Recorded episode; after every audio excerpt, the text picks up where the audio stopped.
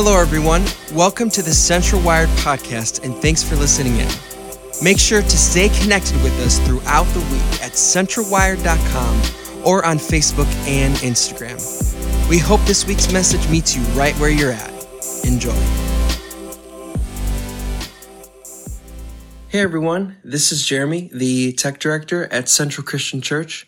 And I just wanted to give you all a heads up that this week's message is split up into three different messages. So you'll hear three different audio segments from three of our pastors. Enjoy.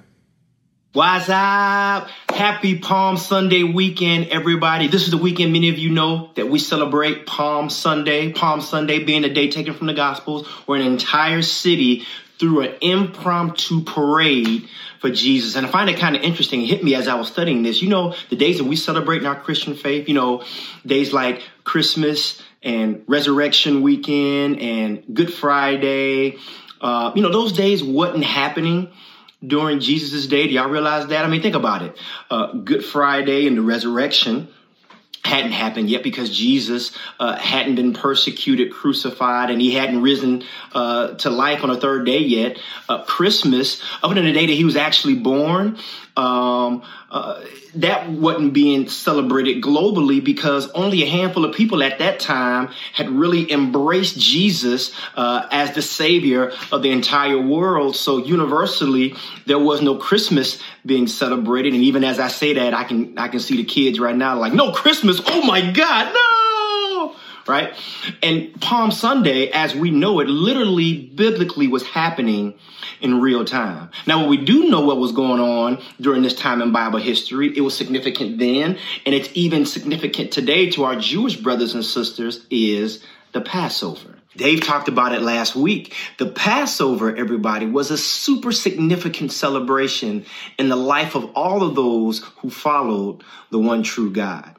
And, and, the Passover was what was actually happening right here in Matthew 21 as Jesus was making his triumphal entry into the city of Jerusalem. And one thing I add to what Dave talked about last week and was teaching on the Passover is that the Jewish people, wherever they found themselves all over the region or all over the world, when Passover came, they would all journey back to the city of Jerusalem for this significant holiday. And so I want you to picture the city of Jerusalem jam packed with people coming in from all over the region and literally all over the world. And here comes Jesus cruising down the street on his donkey coming back at the same time. And, and, and, and as the people spot and identify Jesus, many of whom I would imagine probably, uh, particularly from the region, experienced uh, his miracles and his signs and his wonders, uh, many of whom probably had an opportunity to hear his preaching and his teaching.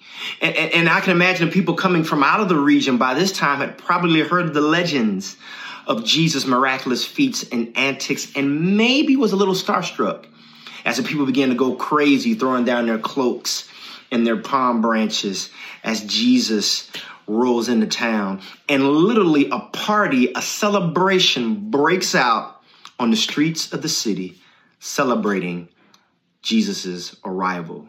It was an amazing time. But the day is also bittersweet. Because even though the celebration is happening on Sunday, we know that Friday is coming. For the same people who are hailing Jesus as Messiah on Sunday were the same ones who are hurling insults at him on Friday. The same people who were lifting praises to Jesus on Sunday were the same people who were laughing at Jesus' persecution and crucifixion on Friday. And what's interesting to me is the people who were hurling the insults and laughing at Jesus, the people who were patting him on the on, on, on the back one day and literally turning their back on him the next. Everybody, it wasn't the city folks. It was the church folks. And, as that reality smacks us in the face this weekend, uh, I want to challenge us with this idea of what does it look like for us, those of us who maybe we're tuning in for the first time in a long time, or maybe this is your very first time uh, tuning in and hearing anything about Jesus, or maybe you've been hanging out with Jesus for some time, and and maybe all of us we got this curiosity about what it looks like to connect uh, with this person of Jesus Christ. Uh, how can we be certain that our connection with Him is sure and secure? I want to give you three keys as my teammates and I tag team on this teaching. Uh, three keys to having committed faith. Number one, everybody, committed faith is Christ centered, not self centered. For my note takers, committed faith is Christ centered, not self centered. Let's go to Matthew 21. Verse 7 says, they brought the donkey and the colt and placed their cloaks on him for Jesus to sit on. A very large crowd spread their cloaks on the road, while others cut branches from the trees and spread them on the road. The crowds that went ahead of him and those that followed shouted, Hosanna to the Son of David. Blessed is he who comes in the name of the Lord. Hosanna in the highest heaven. Somebody say Hosanna. Awesome. Now let's go to uh, Matthew 27. Uh, verse 15 says, Now it was the governor's custom at the festival to release a prisoner chosen by the crowd. At that time, they had a well known prisoner whose name was Jesus Barabbas. So when the crowd gathered, Pilate asked them, Which one do you want me to release to you? Jesus Barabbas or Jesus, who is called the Messiah? For he, Pilate, knew it was out of self interest that they had handed Jesus over to him. But the chief priests and the elders had already persuaded the crowd to ask for Barabbas and to have Jesus executed. So, which one of the two do you want me to release to you? asked the governor. Barabbas, they answered. What should I do then with this Jesus who is called the Messiah? Pilate answered. They all answered, crucify him. Because a true committed faith is a Christ centered faith and not self centered. Let's go back to Matthew 21 for a minute. Somebody say Hosanna one more time. All right. And when, you initially hear that word, everybody, what comes to your mind when you hear Hosanna? Like for me, it kind of sounds like a cheer, right? Hosanna!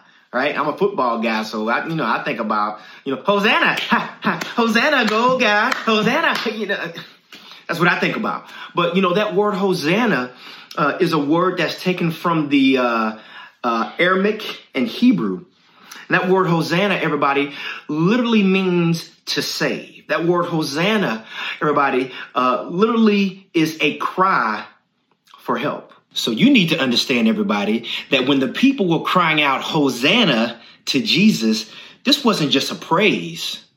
This was also a plea. This was the people literally saying, Jesus, I beg you to deliver us. Jesus, please save us. Let me give you a picture of this. Uh, you can see my family here. This is my family. For those of you who don't know me very well, my beautiful wife Michelle, our four children, my son Murray, our girls Jamari, Janae, and Ramaya. I want to draw your attention to my youngest two, uh, Janae, who is now 18, uh, my youngest Ramaya, who's 13. Uh, picture them uh, at six and 11. Uh, I remember I was coming home one day, and um, as I walked through the door, I think my youngest recognized that it was me coming home, and I hear this faint voice saying, Daddy, Daddy, help me. I walk into the family room, and my 11 year old, who was smaller but still pretty good sized girl, uh, on my, as you can picture, already petite, much more petite six year old, and uh, I said, Janae. She just kind of turned around was sitting on my daughter, like, yes. I said, what are you doing? She was like, we're playing. And, uh, you know, uh, my, me and my children, uh, we're black. And uh, I don't know if you've ever seen uh, a black person turn blue. Uh, but my daughter, my six year old baby, was turning blue under the weight uh, of my much bigger, heavier 11 year old. And I said in the most respectfully um, Christian uh, voice I could muster, Girl, get off of your sister. I share that story because this picture is exactly the picture that was happening to our Jewish brothers and sisters uh, in the day that Jesus uh, triumphantly entered into the city of Jerusalem. The people of uh, Jerusalem were under the weight of Roman rule. Their country was not their own to live in and govern freely. They were under Roman jurisdiction politically. They, they, they were under Roman's, Rome's thumb financially. They were limited to what they could do socially. And so when Jesus comes along, the people had their own agenda of what they wanted Jesus to deliver them and save them from. They wanted to be rescued politically. They wanted to be delivered um, financially. They wanted to be saved socially. And Jesus is looking at them like, listen, I get it, but there's a deeper need that you guys have. There is a deeper issue that you need to be saved from first. And I wonder if some of us church and religious people, sometimes we fall into that same bucket as those people. You know, that bucket of having our list of what we want Jesus to deliver us from that feels like essential issues, but actually, in all actuality, uh, they're really just symptoms of a deeper issue that we have, and that's our spiritual salvation. And maybe, uh, just like with these people in the Bible, we sometimes run to Jesus with our pleas and our petitions, and, and we want him to move immediately on our behalf. And it maybe our, our, our pleas sound like this deliver Jesus from this financial strain. Lord, heal this physical sickness and this pain. Lord, save this marriage and this relationship that I'm fighting to maintain. And Jesus is, is saying in the background, hey, hey, listen, not that your request is bogus, but I can fix all of those external issues. But if I don't deal with the internal issue, that internal sin issue within you, things might temporarily get better, but eventually they'll get worse because there was never any change in behavior. There was never any transformation within your heart. And that's what happens when we're self focused uh, versus uh, Christ focused. We're self centered versus Christ centered because everybody, when we're caught up in our own selfish plans, there's no way we will ever see the Savior's plan. Everybody, this Palm Sunday weekend, what it look like for us uh, to trust uh, what Jesus is doing in our life, even if it doesn't match up with our plans uh, and our ideas. Hey, everybody. Uh, for those who maybe don't know me, my name is Kellen Anderson. I'm the campus pastor at our Janesville campus of Central Christian Church. And I just want to get started by uh, kind of sharing a, something that drives me crazy. Uh, see, I'm from a small town, and in small towns, we greet each other. Like you're walking by somebody on the sidewalk, or you're going for a run on a trail, and you run by them. You look at each other and you, you say hi. You know, I, even just one of these like little, little head nods. That's all it needs to be. Um, and so I expect that when I, when I see that. Uh, well, when I went to college in Minneapolis, big city for me, okay? And when I went there, man, I just started to see people like, why are you guys all rude? I'd be walking through the city to get to my job, and I'd be walking by people, and nobody, nobody would even make eye contact. Drove me crazy. And sometimes I get so annoyed with it that I'd, I'd just look at people for the longest time. They wouldn't give me eye contact. And I'd just be like, hey, how you doing? And they'd look around like, who spoke? People don't speak to us on the sidewalk here. Um, but I, I really, I would, I would just stare people down until finally, once in a while, somebody would, their eyes would come up and look at me and be like, "Hey, how you doing?" And people thought I was crazy.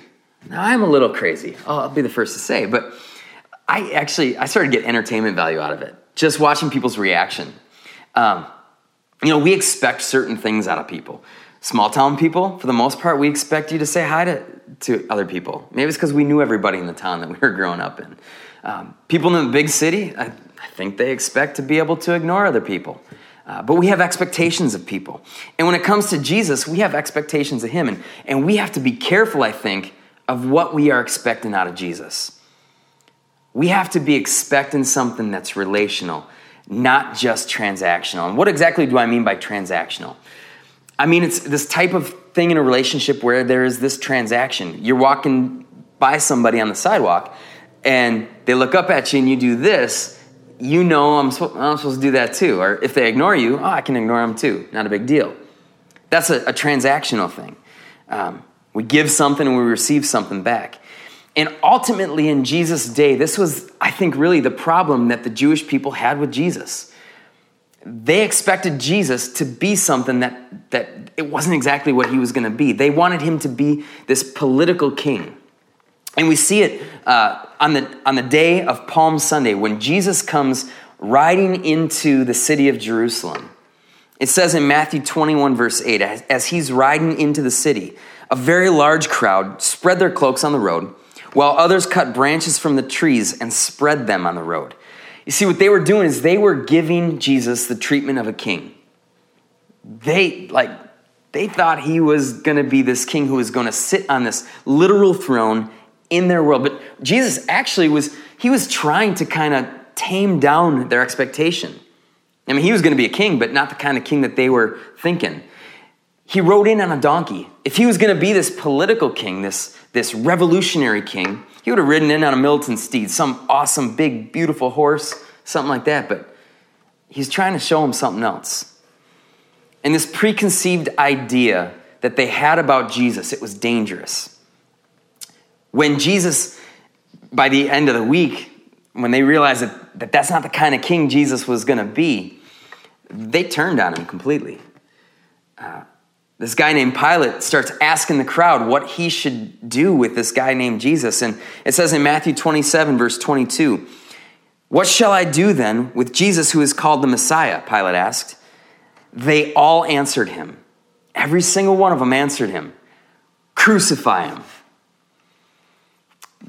They believed that Jesus was the Messiah, I should say, was, was going to come to bring political peace. They believed he was going to take his throne in Israel. And when that didn't happen, man, they lost all hope that Jesus could be the Messiah. They began to doubt because he didn't give them this transactional thing I will do this for you. And they lost all hope. Jesus wasn't the Jesus that the people who laid down those palm branches were expecting. Is Jesus the kind of Jesus that you have always been expecting? Um, has your faith been lacking in some ways because Jesus just hasn't done what you thought he would do in your life? You see, we need to remember that the best relationships, they are relational, they're not transactional. Uh, they're not about this formula that says, if I do this, you, you'll do this, or if you do this, I'm gonna do this for you. You know, real relationship says, I will do for you whatever it's going to take. Whatever you need me to do, I'm going to do it. A real relationship says, even if you haven't done everything that I would want you to do for me, I'm still going to do right by you. See, I think Jesus could care less about the transactional side of things. He doesn't need you and me to do certain things to make him want to want to do awesome things for us. The bottom line is while we were the, the worst of sinners, Jesus chose to die on a cross for us. Jesus died to save the people from their sins, those people who were laying those palm branches down. He died to save them from their sins. But he also died to save those who were yelling, Crucify him, and who were spitting on him as he was carrying his cross on the road to Golgotha. Jesus died for each of those people the same. In fact, most of those people who were, who were laying those palm branches down, they were also the same ones who were yelling, Crucify him. That's so much like you and me. We got the good and the bad in, in all of us. Thank Jesus that he cares more about relationship with us than about a transaction with us. If it was just about a transaction, I could not do enough good in my life to make Jesus want to die on a cross for me. I don't have enough in me to make Jesus want to be friends with me. See, committed faith is a relational thing, it's not transactional. Committed faith is a relational thing, not transactional. What's that mean? It, means that just like the Jews in Jesus' day, maybe my faith is tied too much sometimes to what Jesus is going to do in the political world. We've got a crisis going on in our world. There's a lot of people out there that are saying that the crisis that we are in right now because of the corona crisis it might be the biggest crisis the world has seen since World War II. It, we're in a crisis, you know, and the thing is, our world has been in crises before. Our world is going to have more crises after this. But our world is also going to get through this. I mean, we might come out of this beaten and damaged a little bit, but we're going to come through this. And I, I also say this I don't think it's going to take a political savior to get us there. If my faith is dependent on Jesus fixing the crisis in my life right now, whatever crisis that may be, then my relationship with Him is transactional. In fact, that makes us no better than the people who were laying palm branches out before Jesus when he came into the city and then yelling, Crucify him later on. We've all got a little bit of that in us.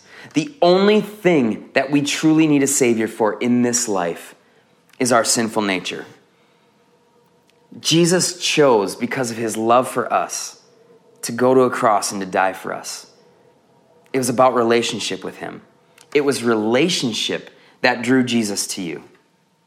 It wasn't your goodness that draws Jesus to you. It wasn't, it's not your religious fervor that draws Jesus to you. In fact, I'll say this I think it's, it's in spite of our ungoodness that Jesus is drawn to us. It's in spite of religious fervor that Jesus, it was religious fervor that took Jesus to the cross. Those people who took him to the cross, it was because of religious fervor. And Jesus loves us in spite of that. He doesn't owe us anything. So today, I'm wondering though if we if we're a little guilty sometimes of feeling like God does owe us something. Am I holding things back in my relationship with Jesus because I just feel like like Jesus, where are you in all of this? You know, we are hurting. We have questions. Jesus, where are you? Jesus is not a prisoner to our expectations of him. A committed faith chooses to remember the incredible love that God has for us just because he has it for us. A committed faith continually remembers the good news of Jesus that he died on a cross for us even when we didn't deserve that kind of love. A committed faith sees the good news of Jesus and realizes that Jesus' love wins out even in the face of all the bad news around us. Today, I'm wondering do you need to be reminded of the good news of Jesus? We see plenty of bad news in, in our news feed and social media, on the news, whatever it is. We're being bombarded with it. Do you need to be reminded of Jesus' good news, what he's done for you today? So, we're going to take a break here for a minute. And Josh is going to lead us in worship again. And I just want to say, man, this Jesus who loves us without expecting anything in return from us, that Jesus is worthy of our worship. That Jesus deserves a committed faith from us, one that's relational, not transactional. Hey there. My name is Corey Williams, and I'm the campus pastor of our church's Machesney Park location. Uh, I want to say hello from our Machesney Park family. It's so fun to be a part of what our entire church is up to this morning with the Beloit campus and the Janesville campus and others. And um, I'm coming to you from this little makeshift studio that we use to broadcast out services to the Machesney Park family. And this is a bizarre time, is it not?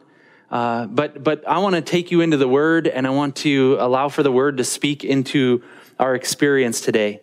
Ray and Kellen have done such a great job of teeing this up for me. So my work here is very easy and hopefully very brief.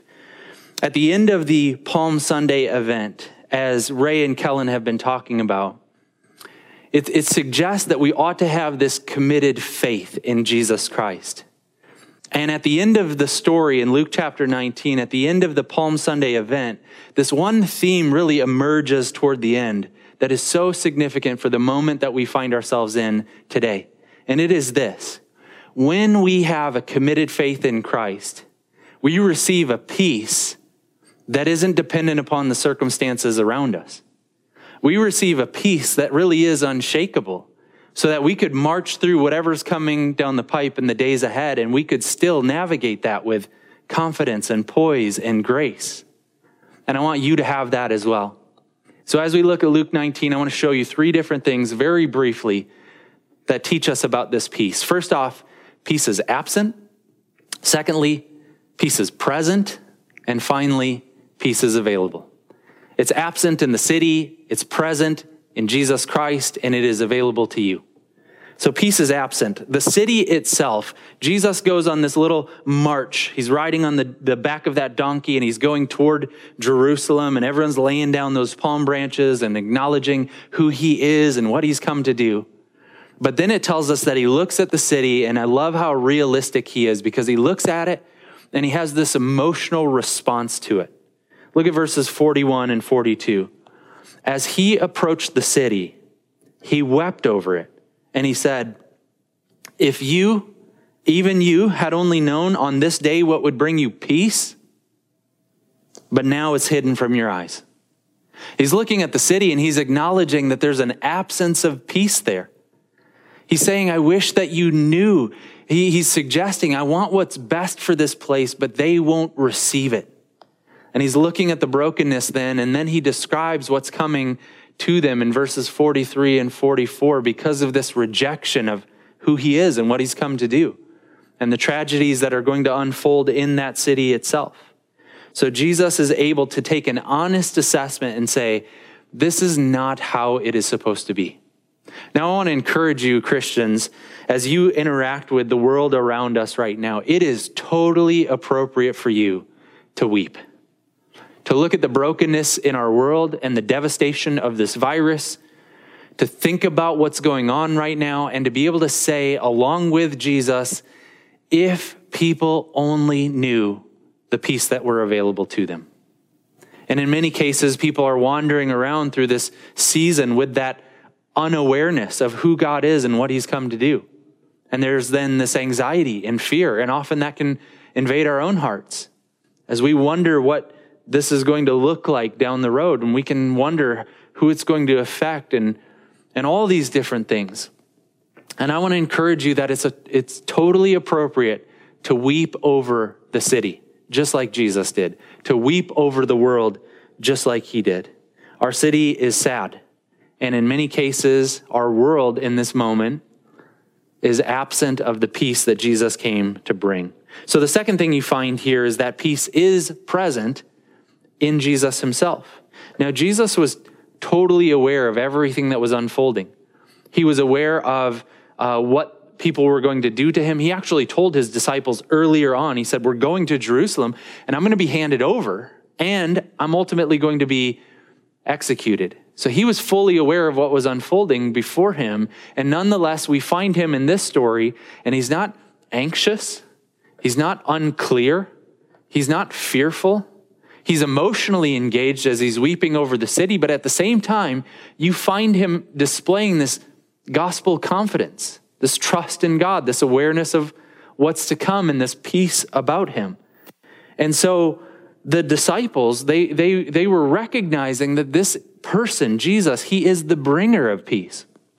In fact, as the, the um, donkey was marching into the city and Jesus was riding on the back of it, and people were laying down their palm branches before him, the disciples were saying in verse 38 Blessed is the King who comes in the name of the Lord peace in heaven and glory in the highest. Now they were they were saying that this person, this Jesus who's riding into the city, we know who he is. And they were speaking even better than they knew in this moment. But they were acknowledging that he is this bringer of peace. He is the king and he has come to rule. And, and he is the, the one who's come from heaven, this city of peace. So glory in the highest. They were acknowledging this reality that Jesus himself is the bringer of peace. He's the author of life, he's the king of heaven, and he is the bringer of this peace. So, thirdly, the third thing that we find here is that peace is available. Peace is available. It's available because Jesus has come. And by his coming and that work that he did at Calvary, he is extending peace to all who would place their faith in him. In verse 42, he makes it very clear that he's asking a question and he say, he's basically saying, if you only knew, if you only knew this peace that were available to you, and he's suggesting, if you only knew who I am and what I've come to do, then you would be able to receive this incredible peace. Jesus himself is our peace. And, uh, you know, as believers, we, we can look around at the world kind of falling apart around us, but we want to be able to say, we are clinging by faith to Jesus himself. We're hopeful of, of solutions and answers that might come, but our ultimate source of peace is Jesus himself. And anything less than him is not ideal. We are holding fast to him. So, how do we get it? How do we get this peace that is available to us? Well, at the very end of the passage in front of us, in verse 44, Jesus says that the residents of the city did not receive it because they didn't perceive what God was doing. Look at verse 44. He says, Because you did not recognize the time of God's coming to you. He's saying you didn't receive what was available to you because the King of Glory marched right under your noses and you didn't identify him for who he really is. Jesus is the author of life and he is the King of glory and he is the bringer of peace and we don't want to miss it. I really do believe that one of the hidden blessings in all of this is the fact that many people are receptive to who Jesus is and what he's done. And he is the one who's come to bring peace. And so I would encourage you to place your faith in him. I would encourage you to trust him. I would encourage you to believe that he could give you the peace that you are looking for.